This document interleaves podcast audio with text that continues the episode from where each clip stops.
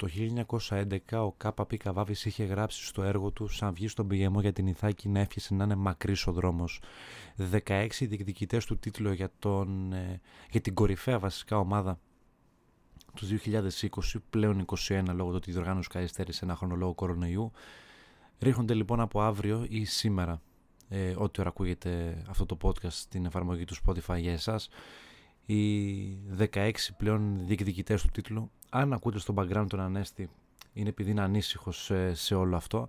Βέβαια, ε, είναι ανήσυχος γιατί η ομάδα του, η σκουάντρα Ατζούρα που ακούεις στο όνομα Ιταλία, είναι σε πάρα πολύ καλό δρόμο καθώς έκανε τρεις συνεχόμενες νίκες στο πρώτο γκρουπ απέναντι σε όχι τόσο δυνατούς αντιπάλους έτυχε να πάει στο σάκο του box που ακούεις στο όνομα Τουρκία η οποία έκανε ένα απογοητευτικό Euro, την Ελβετία και την ε, μαχητική Ουαλία. Τα ζευγάρια και οι 16 ομάδες είναι οι εξής. Βέλγιο, Πορτογαλία, Ιταλία, Αυστρία, Γαλλία, Ελβετία, Κροατία, Ισπανία, Σουηδία, Ουκρανία, Αγγλία, Γερμανία και Ολλανδία, Τσεχία ε, και Ουαλία, Δανία. Ε, 8 ζευγαράκια όπου περίεργες διασταυρώσεις στο πρώτο μάτς το Βέλγιο-Πορτογαλία είναι το μάτς το οποίο θεωρώ εγώ ότι είναι το πιο ενδιαφέρον ακόμα και από το Αγγλία-Γερμανία.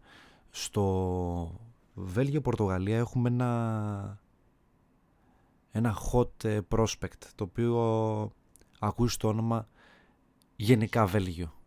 Οι Βέλγοι, μια γενιά ποδοσφαιριστών όπου ε, είναι οι βασιλιάδες που δεν φοράνε στέμα ψάχνοντας να βρουν τη διάκριση εδώ και περίπου 6 χρόνια σε Euro και Mundial. Οι παίχτες πλέον είναι γεμάτοι από εμπειρίες αρκετά μεγάλη σε ηλικία και έμπειροι ποδοσφαιριστές για να καταφέρουν να κατακτήσουν την κορυφή της Ευρώπης. Βέβαια, από την άλλη πλευρά υπάρχει η Πορτογαλία του Κριστιανό Ρονάλντο, οι πρωταλλητές Ευρώπης οι οποίοι έχουν κάνει μια μέτρια εμφάνιση στα groups, έχουν καταφέρει και έχουν κερδίσει 3-0 τους Ούγκρους στο πρώτο μάτς της ε, αγωνιστικής χάνοντας με κάτω τα χέρια από τους Γερμανούς με 4-2 και φέροντας ένα επαγγελματικό 2-2 με όλη τη σημασία της λέξης απέναντι στους Γάλλους. Κατά τα άλλα θέλουν να μπουν δυνατά με όσο το δυνατόν περισσότερο ε, τσαγανό μπορούν στην αναμέτρηση απέναντι σε ένα Βέλγιο το οποίο ψάχνει τη διάκριση όπως είπαμε. Τα καλά νέα για τους Πορτογάλους είναι ότι έχουν σε εξαιρετική μέρα τον Κριστιανό Ρονάλντο και θα τον έχουν και σε εξαιρετική μέρα ο Πορτογάλος Σταρ ε, δεν ξέρει τι εστί να μη σκοράρω σε κάποιο μάτς. Είναι εκεί σε κάθε αναμέτρηση, είναι εκεί για να δείξει το πόσο ε, καταλήτης μπορεί να ε, γίνει στο πιο, σε οποιοδήποτε μάτς βασικά ε, κάτσει στην Εθνική Πορτογαλίας με ένα Βέλγιο όπου ο Ρομέλου Λουκάκου προσπαθεί να οδηγήσει μαζί με τον Κέβιν Ντεμπρόιν αυτή τη φουρνιά των ε, παικτών και μιας ολόκληρης χώρας η οποία ψάχνει να βρει τη διάκριση. Στο άλλο ζευγάρι, όπου θα γίνει διασταύρωση στους ημιτελικούς, Ιταλία και Αυστρία, μια πολύ άνιση μάχη. Η Ιταλία είναι μια πάρα πολύ καλά δουλεμένη ομάδα. Με ένα προπονητή, ο οποίος Ρομπέρτο Μαντσίνη ξέρει πάρα πολύ καλά τι εστί. Μηδέν παθητικό εδώ και πάρα πολλά μάτια για την ομάδα του. Δεν πιστεύω ότι η Αυστρία θα μπορέσει να περάσει από το εμπόδιο που ακούει στο όνομα Ιταλία. Ε, ούτως ή άλλως οι Ιταλοί ξεχυλίζουν από ποδόσφαιρο, ξεχυλίζουν από ταλέντο, ξεχυλίζουν από φινέτσα καθώς ο Αρμάνι τους έχει ράψει και τα κοστούμια. Δείχνοντας όμως την κλάση τους εντός γηπέδου, θυμίζουν την παλιά Ιταλία στην άμυνα, αλλά μια τελείως διαφορετική Ιταλία, που ψάχνει να, το παιχνίδι της κάθεται και παράλληλα. Δεν είναι η Ιταλία των παλαιότερων χρόνων που έπαιζε αυτό το απαράδεκτο για πολλούς το 5-3-2 που κλεινόντουσαν πίσω και κάνανε φάσεις ανά 10 λεπτά χτυπώντας τους αντιπάλους τους με ένα γκολ και τελειώνει το μάτς. Τώρα ψάχνουν να βρουν γκολ, ψάχνουν να βρουν και το 0 παθητικό για να έχουν ένα όμορφο και άνετο απόγευμα. Οι Αυστριακοί δεν πιστεύω ο Αλάμπα ε, ούτε, ούτε πόσο μάλλον και οι υπόλοιποι παίχτες των ε, Αυστριακών βλέπε τώρα παίχτες επίπεδου κατ' εμέ όπως είναι ε, ο Baumgarten, όπως είναι ο Ζάμπιτσερ, τέτοιοι παίχτες, θεωρώ ότι ναι έχουν ταλέντο, αλλά δεν έχουν την, ε, τα ψυχικά αποθέματα να περάσουν πάνω από μια Ιταλία, η οποία εντάξει, ψάχνει τη διάκριση. Έχει ένα Euro εδώ και πάρα πολλά χρόνια. Στο μακρινό 1972, αν δεν κάνω λάθος. Η τελευταία φορά που η Ιταλία σήκωσε ευρωπαϊκό τίτλο και πριν από περίπου 15 χρόνια στο παγκόσμιο κύπελο της Γερμανίας, στο τελευταίο.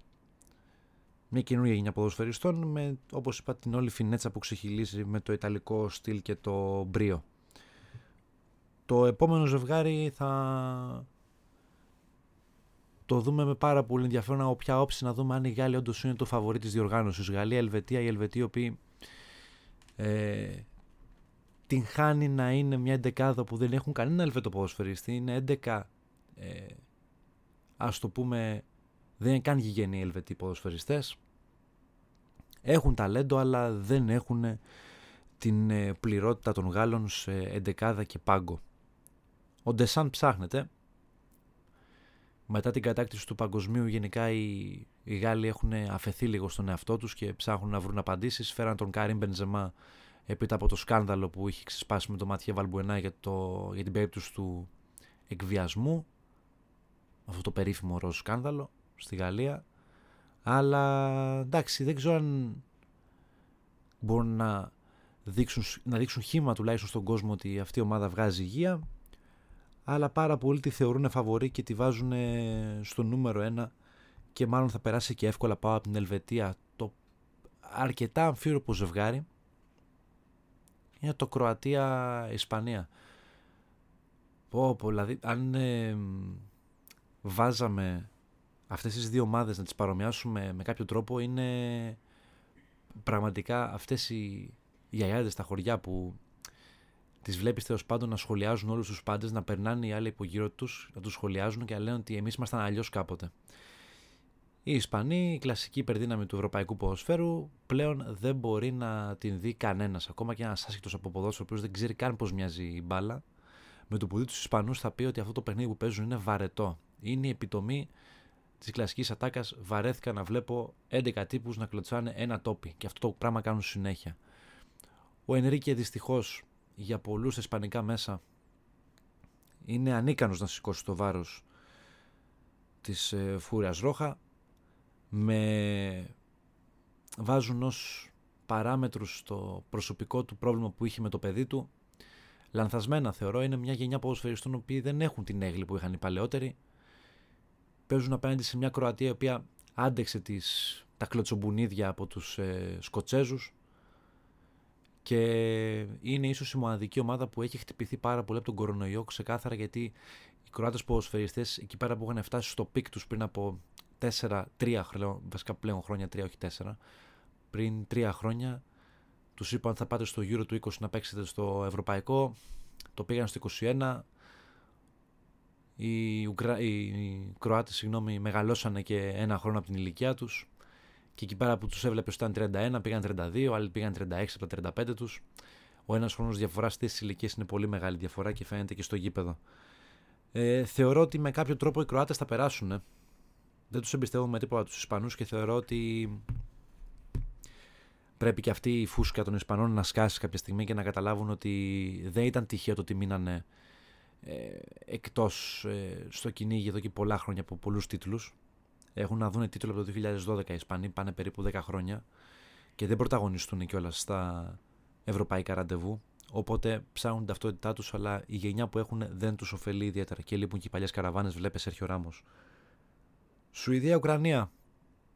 Τελικά αυτή η ομάδα μπορεί και χωρίς τον Ζλάταν, έτσι που φαίνονται τα πράγματα.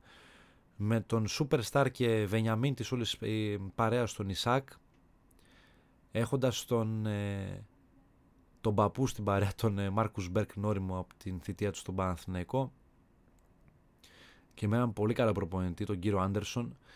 Είπαμε και στην αρχή της διοργάνωσης και σε παλαιότερα podcast όπως ήταν το επεισόδιο το «Έχει κι άλλο» με αφορμή τις δύο ισοπαλίες της Εθνικής Ελλάδος στα προκριματικά του παγκοσμίου. Η Σουηδή είναι η ομάδα που θα παίξει by the book όλο το παιχνίδι, δηλαδή με απλό ποδόσφαιρο, παράλληλη στην παράλληλη, κάθετη στην κάθετη, ένα γκολ, απλές άμυνες, με τα πόδια σε κάθε φάση, Θα κόψουμε οποιοδήποτε κίνδυνο θα έρθει κατά πάνω μας και θα πάρουμε ένα αποτέλεσμα της τάξης του 1-0-0-0 ότι περνάει από το χέρι μας για να το πάμε σε μια παράταση και να χτυπήσουμε τα πέναλτι που αν κερδίσουμε θα είναι επιτυχία. Χωρίς ο Ζλάταν στο τιμόνι, θα ήταν ωραίο γύρω με Ζλάταν, αλλά δυστυχώς δεν έχουμε Ζλάταν. Και πρέπει να μάθουμε χάρη σε αυτό. Οι Ουκρανοί, οι οποίοι με το σκορ στο 4-0 που είχαν οι Ισπανοί δεν περνάγανε απέναντι στην ε, Σλοβακία. Τελικά με το 5-0 πρέπει να ανάψουν ένα, όχι λαμπάδα, έναν ολόκληρο πυρσό στον μπόι της Ισπανίας και του Λουίς Ενρίκε που με 5-0 τελικά συνολικό σκορ που δέχτηκε η Σλοβακία σε εκείνο το μάτι οι Ουκρανοί περάσαν ως τελευταία από τον γκρουπ των τρίτων. Αδιάφορη η ομάδα του Σεφτσέγκο, του θρύλου του Ουκρανικού ποδοσφαίρου. Ε, τον είχαμε προλάβει, τον έχω δει να παίζει μπάλα. Μας πήγαινε ο Ντάντι, όπως σου έχω ξαναπείς, σε παιχνίδια της Εθνικής Ελλάδος με την αδερφή μου και βλέπαμε το, τον Αντρέη Σεφτσέγκο με τη μεγάλη Εθνική Ελλάδος τότε. Αλλά ναι, ο άνθρωπος ε, δεν μπορεί να κάνει κάτι με το υλικό που έχει. Μια ομάδα χωρίς ουσία, με έναν Γιαρμολέκο και με έναν. Ε, ε, όχ, τώρα το ξέχασα. Είναι αυτό που τρως το σκάλαμα τελευταία στιγμή και λες τι πάει λάθος. Τέλος πάντων, θα το θυμηθώ. Ε, γενικά οι Ουκρανοί δεν με πείθουν. Παίξαν ένα ολόκληρο μάτς με τους ε, Αυστριακούς έχοντας κατοχή αλλά χωρίς ουσία. Και... Ε, Γιάρεμτσουκ, εντάξει, μου ήρθε εκείνη τη στιγμή τώρα που το είπα. Ε, Γερμολέγου και Γιάρεμτσουκ, ναι. Δεν έχουν κάτι άλλο να μας δείξουν οι Ουκρανοί. Θεωρώ ότι οι Σουηδοί, αυτό που το by the book ένα 0 θα έρθει και θα είναι και χαρούμενοι. Στην επόμενη φάση όμως θα ακούσουν στα μεγάφωνα του Webley το τραγούδι It's coming home. Ε, οι Άγγλοι έρχονται με φόρα. Πάνε να κατακτήσουν ένα τίτλο που δεν έχουν κατακτήσει ποτέ. Η Εθνική Ελλάδα το έχει κάνει, οι Άγγλοι δεν το έχουν κάνει. Το κορυφαίο πρωτάθλημα στον κόσμο δεν έχει Euro και αυτό είναι προς τιμήν δικιά μας να, το, να λέμε τα πράγματα με το όνομά τους. Σίγουρα ακούγεται αυτή τη στιγμή σε όλο το Λονδίνο το It's coming home. Αλλά υπάρχει ένα τεράστιο εμπόδιο. Η Γερμανία. Η National Manshaft η οποία είναι περίπτωση Ισπανίας και Κροατίας, πιο πολύ Ισπανίας βέβαια. Βλέπουν τα τρένα να περνούν και λένε ότι κάποτε είμαστε να κοιμήσει πάνω στο τρένο. Ο αποκλεισμός από την Νότια Κορέα πριν από τρία χρόνια πλήγωσε το αντιπροσωπευτικό συγκρότημα της Γερμανίας. Ε, υπερβολικά κακές κριτικές από τον γερμανικό τύπο για τον ε, Joachim Lev. Ε, τι να πω τώρα, ε, ο, ο θρύλος του γερμανικού ποδοσφαίρου, ο Καρλ Χάιν Ρουμενίγκη, είπε ότι από τη στιγμή που δεν υπάρχουν βαβαροί ποδοσφαιριστές κατ' επέκταση της Μπάγκερ Μονάχου στο ρόστερ, η Γερμανία δεν πρόκειται να κάνει επιτυχία και είναι από τις λίγες φορές που βλέπουμε ότι το ρόστερ της δεν απαρτίζεται από πολλούς παίχτες της Μπάγκερ Μονάχου. Βλέπε Νόιερ, βλέπε Γκνάμπρι, τον Μιούλερ τον οποίο τον βάζει όποτε είναι να τον βάλει και αν μου διαφεύγει κάποιος άλλος θα τον ε, θυμηθώ στην πορεία. Ακόμα και ο Γκορέτσκα και ο Κίμιχ δεν έχουν πάντα βασικό ρόλο στην ομάδα του Λεβ, ο οποίος ε, κάνει The Last Dance ξεκάθαρα. Τελευταία του χρονιά είπε τελευταίο του Euro με την ομάδα της Γερμανίας. Ελπίζει σε ένα στραοπάτημα των Άγγλων, αλλά όπως είπαμε ότι οι Άγγλοι ε, έχουν ξεκινήσει σταυροφορία και θέλουν να κατακτήσουν το Euro με κάποιο τρόπο. Δεν τους βλέπω. Ο Southgate είναι ένας ξενέρωτος πλέον προπονητής. Έχει ένα εκπληκτικό ρόστερ το οποίο μπορεί να το παίξει με 4-3-3, αλλά επιμένει να βάζει αυτό το απαράδεκτο δεκάρι που ακούσει το όνομα Mount. Ενώ υπάρχει επιλογή του Rashford, υπάρχει επιλογή ε, να παίξει με Rashford και Sterling, ε, τον Gain San For, να παίξει με τρία half που είναι γεμάτος από half στην εθνική Αγγλίας. Αλλά αυτό το δεκάρι δεν βγαίνει καθόλου και τα μάτσα τα παίρνει πάντα στο 1-0 και με την ψυχή στο στόμα. Ε, θα πάω safe και θα πω ότι ναι, θα το ακούσουμε το τραγουδάκι και η Αγγλία θα περάσει στην επόμενη φάση, αλλά μετά έχει η Σουηδία πιστεύω και θα είναι δύσκολα τα πράγματα. Ολλανδία-Τσεχία το επόμενο ζευγάρι, η αγαπημένη οράνια της αδερφής μου, το αγαπημένο πλέον Ολλανδικό σύστημα το 3-5-2 με Frank de Boer προπονητή, ε, με αναγεννημένο Memphis Depay στην Εθνική Ολλανδία, σε αισθάνεται ηγέτης μαζί με τον Βαϊνάλντουμ και τον Ντάμφρις, ο οποίος κάνει εξαιρετικό Euro, εξαιρετικό.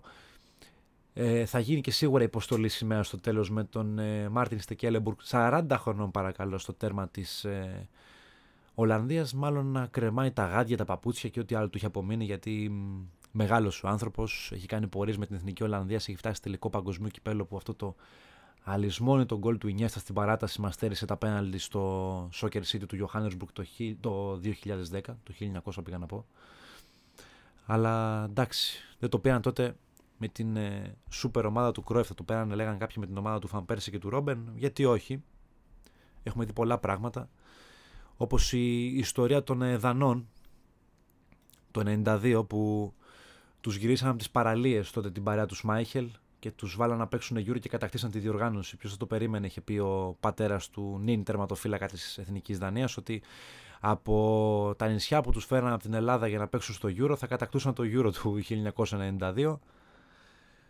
Ε, Ουαλία-Δανία όλα για τον Έριξεν. Ο άνθρωπος έπεσε, γύρισε από την ε, κόλαση,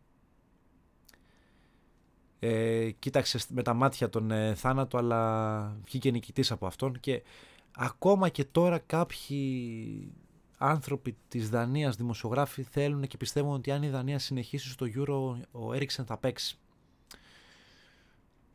Δεν ξέρω, δεν νομίζω ότι ένας άνθρωπος ο οποίος έχει 10 μέρες φρέσκια την ανακοπή καρδιάς να μπορεί να παίξει ποδόσφαιρο και με τα ίδια ψυχικά αποθέματα που θα μπορούσε να έχει. Γιατί ξεκάθαρα όταν μπαίνεις σε μια τέτοια διαδικασία που ξέρεις ότι το ποδόσφαιρο θα κοπεί αργά ή γρήγορα, γιατί ο Έριξεν είναι σε μια όρημη ηλικία πλέον ποδοσφαιριστή.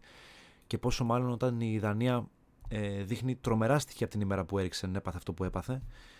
Όλοι πλέον παίζουν για πάρτι του. Οι Ουαλοί, ε, οι οποίοι ε, ρίξαν το νόμισμα, παίξαν κορώνα γράμματα και το κέρμα έκατσε στη μέση. Καταφέραν και πήραν ένα χ, ούτε αυτοί δεν ξέρουν απέναντι στην ε, Ελβετία. Κερδίσαν τους απογοητευτικούς Τούρκους, όπου όλοι περιμέναν πολλά πράγματα την Τουρκία φέτος. Και απλά για να χτυπήσουν την κάρτα στη δουλειά χάσαν ένα μηδέν από τους Ιταλούς ε, για να τελειώσει η υπόθεση group stage. Δεν βλέπω τους Ουαλούς να προχωράνε, δεν βλέπω την παρέα του Μπέιλ και του Ράμζεϊ να συνεχίζουν στη διοργάνωση. Ε, μια ομάδα η οποία βίωσε πάρα πολλά στην προετοιμασία της και στα προκριματικά με έναν Ryan Giggs στον θρύλο της Manchester United και της ε, Ουαλίας. Και πολλούς κορυφαίους Ουαλός ποδοσφαιριστής μπλέχτηκε στο σκάνδαλο αυτό πάλι με τις φωτογραφίες και αυτός και αναγκάστηκε να αποχωρήσει από τον πάγκο της ε, Εθνικής Ουαλίας.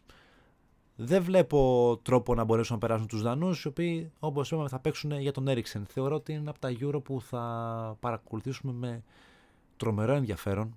Πολλοί Έλληνες το χαρακτηρίζουν ως το πιο ενδιαφέρον Euro μετά το 2004 που είχαμε την κατάκτηση της εθνικής ομάδας τότε στα γήπεδα της Πορτογαλίας.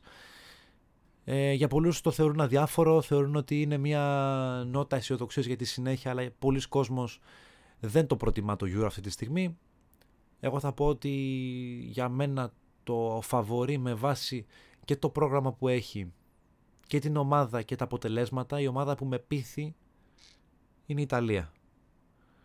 Δεύτερη ομάδα που θα έβαζα σε όλο αυτό είναι η Ολλανδία. Δηλαδή οι Ολλανδοί με βάση αυτό που έχουμε δει τα προηγούμενα χρόνια αν είχαν και τον Φαν Ντάικ ο οποίος δεν έχει επιστρέψει ακόμα από τον σοβαρό τραυματισμό του χιαστού του θα είχαμε μια πολύ διαφορετική εθνική Ολλανδίας. Ε, ο Ντε Μπουρ παλεύει με τον εαυτό του, πάνω από όλα να πείσει ότι ε, έχω φτιάξει μια ομάδα Eredivisie, μια ομάδα Ολλανδικού πρωταθλήματος, που όσα φάμε πίσω τόσα θέλουμε να βάλουμε και μπροστά και συν ένα. Δηλαδή το αν οι Ολλανδοί ε, παίξουν τώρα οποιοδήποτε ματς, σε οποιαδήποτε φάση των ε, 16, δηλαδή τώρα παίζουμε τους Τσέχους, αν έρθει το ματς 5-4 και κερδίσουν, ο Ολλανδικός τύπος θα γράφει για την ομαδάρα που έχει κατεβάσει ο Ντε Μπουρ. Εντάξει, δεν είναι έτσι. Όταν παίζεις Euro και του δέχεσαι 4 γκολ για παράδειγμα και βάζεις 5, δεν μπορεί να είσαι χαρούμενος που πέρασες. Αυτή είναι μια Αμερικάνικη νοοτροπία που την έχουν ε, υιοθετήσει πάρα πολλές ομάδες του NBA που λένε ότι ε, 100 να φάω πίσω, 101 να ρίξω μπροστά για να κερδίσω. Δεν είμαστε fans εδώ πέρα στο rotation ε, τέτοιων ε, ε, ιδεών Οπότε θα ήθελα να δω τους Ολλανδούς λίγο πιο σφιχτούς στην άμυνα και με ουσιαστικό και επιθετικό ποδόσφαιρο να πάρουν τα μάτια που τους αξίζουν και να φτάσουν μέχρι τον τελικό. Που ναι, μπορούν να συναντήσουν φυσικά τους Ιταλούς. Είναι ένα ζευγάρι το οποίο το βγάζω εγώ. Και γιατί όχι να το δούμε στο Webley. Καλά, δεν θα συζητήσω καν ότι άμα πάει Αγγλία στον τελικό θα γίνει η φασάρα του αιώνα. Δηλαδή θα δούμε τελικό στο Wembley με την Αγγλία πιστεύω θα βγουν να τραγουδήσουν ε, όλα τα αγγλικά συγκροτήματα και όλοι οι Άγγλοι stars ε, της μουσικής για αυτό το τελικό. Παίζει να αναστήσουν ακόμα και τον Τζον Λένον, κάτι τέτοιο θα κάνουν οι Άγγλοι για να φτάσουν μέχρι εκεί πέρα. Αλλά θα δείξει, ο χρόνος θα δείξει. Σε 10 μερούλες από τώρα θα ξέρουμε ποιοι θα είναι στον ε, τελικό. Το rotation θα είναι εδώ και την επόμενη εβδομάδα για το Euro. Ε, την ε, ερχόμενη εβδομάδα θα έχουμε πάλι Euro επεισόδιο, αλλά θα έχουμε και NBA. A whole new game, το έχουμε ξαναπεί αυτό. Τρίτη πάλι συνέχεια. Τα λέμε παιδιά. Σας εύχομαι καλή συνέχεια και να βλέπετε πάρα μα πάρα πολύ μπάλα. Καλή συνέχεια σε όλους.